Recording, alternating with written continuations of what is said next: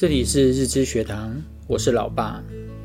我有三个小孩，在进入学校之前，白天都是阿公阿嬷帮忙带，晚上我们都是准时回家，吃完晚餐由我们亲自照顾。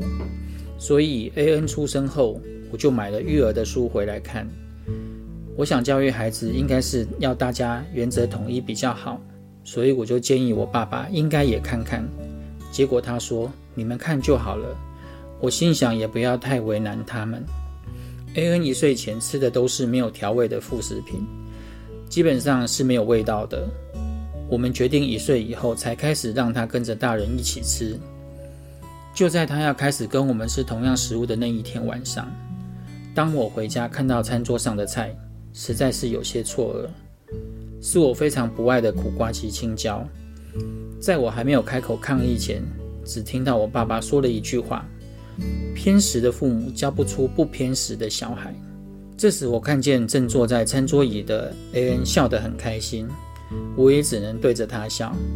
当我坐到他身边时，他已经准备好把青椒夹到我碗里，接着就是苦瓜了。我也只能笑着把它吃完了。其实没有那么难吃。从此以后，我就真的改掉挑食的恶习。原来阿公嘴上虽然说不看书。但为了孙女，其实是很认真在看书的，因为我知道这是书上说的。他用这样的方式，不止教育他的孙女，也一起教育儿子。这让我真正体会所谓“身教重于言教”的道理。日后对于自己的所有言行，都要更加注意了。深刻学习了一课。不知道是不是第一口吃的是苦瓜，所以觉得其他食物都是甜的。A 恩确实是个不挑食的人，而且苦瓜青椒也是他的最爱。希望对你们有帮助。